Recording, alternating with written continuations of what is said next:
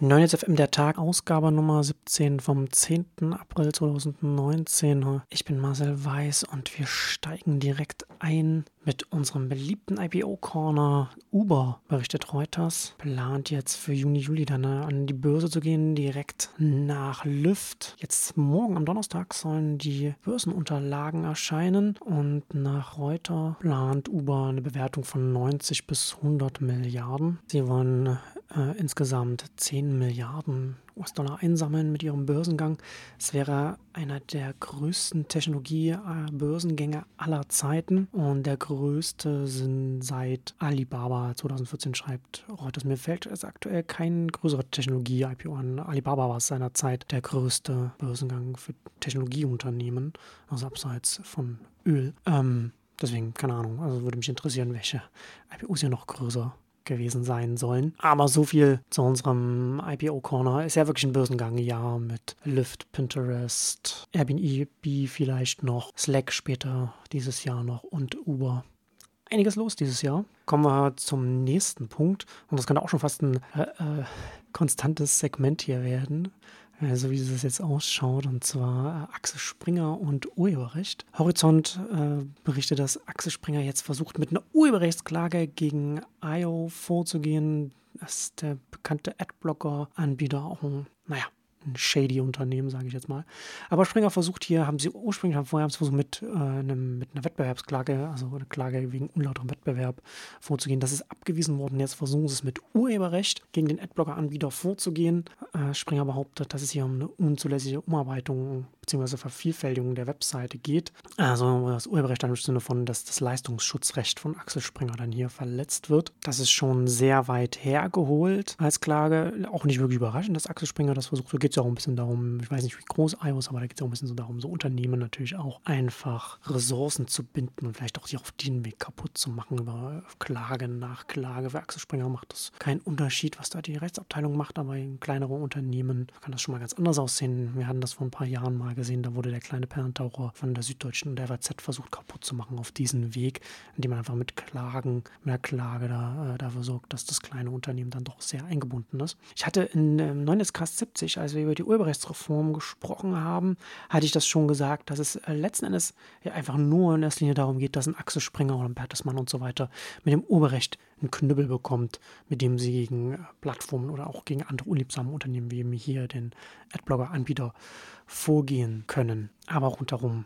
Also, ich weiß, also, was. Ja, sie, sie machen es beim Landgericht Hamburg, von daher, man, man weiß nicht, was da als Ergebnis rauskommt. Das ist offen. Äh, aber Urheberrecht, zweites Thema Business Insider, äh, auch äh, leider eine, eine Axel Springer Publikation seit einigen Jahren, ähm, berichtet darüber, dass die Watch Party Funktion bei Facebook für Business Insider nennt es Piraterie benutzt wird, also dass da darüber Watch Party, ne, dass man als gemeinsamer Social Event etwa ein Video schauen kann und dann kommentieren kann und so weiter und so fort. Und äh, da wird natürlich auch urheberrechtlich geschütztes Material gestreamt und angeguckt. Und das ist durchaus sehr, das kann durchaus so richtig populär werden. Äh, Business Insider schreibt hier von Filmmarathon, von verschiedenen Geschichten mit zum Teil mehreren tausend Zuschauern. Überhaupt nicht überraschend, aber natürlich alles ein bisschen naja, ein bisschen unproportional, wenn man hier gleich von, von, einem großen Piraterieproblem spricht. Wenn man sich das anschaut, das ist dann von der Qualität her natürlich nichts, was, äh, also auf jeden Fall weit entfernt von einer HD-Qualität und liegt noch weiter von einer, von auch einer, einer Nicht-HD-Qualität. Also liegt da in dieses sehr, also sehr, sehr pixelig die Darstellung. Aber natürlich äh, etwas, wenn jetzt die, die, die Technik besser wird und äh, Facebook dann äh, natürlich dann auch die Streaming-Qualität hochfährt, dann ist das so etwas natürlich auch ein Thema. Ne? Wir hatten jetzt in dem, ich fand es ganz interessant, in dem letzten Exponent-Ausgabe, YouTube and the End of Friction, da ging es genau darum, äh, um Reibung, die rausgenommen wird und was das bedeutet, wenn Reibung nicht mehr da ist. Und das ist auch hier in dem Fall dann äh, auch, fällt es da mit rein, da wird hier Reibung rausgenommen, Social wird dann nochmal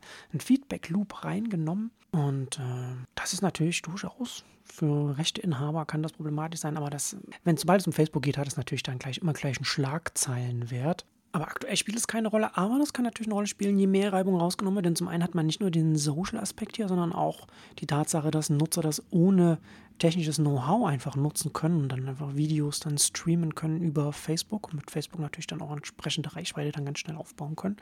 Also das ist äh, schon durchaus etwas, was dann nochmal interessant ist. ist natürlich die Frage, inwiefern dann so eine Watch-Party aktiv und passiv überhaupt noch äh, mittelfristig in Europa noch genutzt werden kann oder ob das nicht auch eins der Dinge ist, die dann der Urheberrechtsreform dann zum Opfer fallen werden. Also das wird noch eine ganz spannende Sache, wie dann da die ganzen großen Unternehmen wie auch eben auch in Facebook dann mit diesem Thema dann hierzulande umgehen wird. Abschließend noch ein Hinweis auf Chile, die jetzt mit Volvo zusammen in China kooperieren werden. Geely äh, sehr bekannt dafür, dass, dass sie ähm, Kooperationen mit Autoherstellern außerhalb Chinas suchen. Hierzulande bekannt geworden, als sie Anfang 2018 9,69 Prozent Daimler gekauft haben für 9 Milliarden, damit zum größten Investor geworden sind. Und dann im Oktober 2018 auch mit Daimler gemeinsam das Ride-Hailing Joint Venture bekannt gegeben haben. Das natürlich dann in China mal schauen, wie sich das noch entwickeln wird, äh, mit einem gegen den du die Didi